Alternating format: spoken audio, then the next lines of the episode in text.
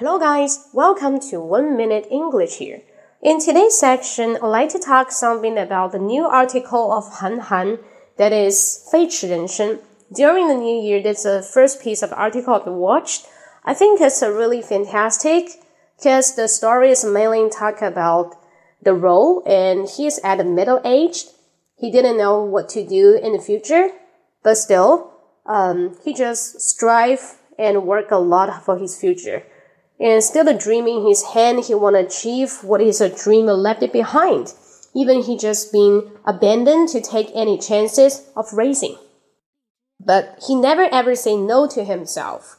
He strive, he want to be free, and with the limited hours to do unlimited kind of things. That should be give him a lot of applause. Even at the end, it's really a tragedy. He got died.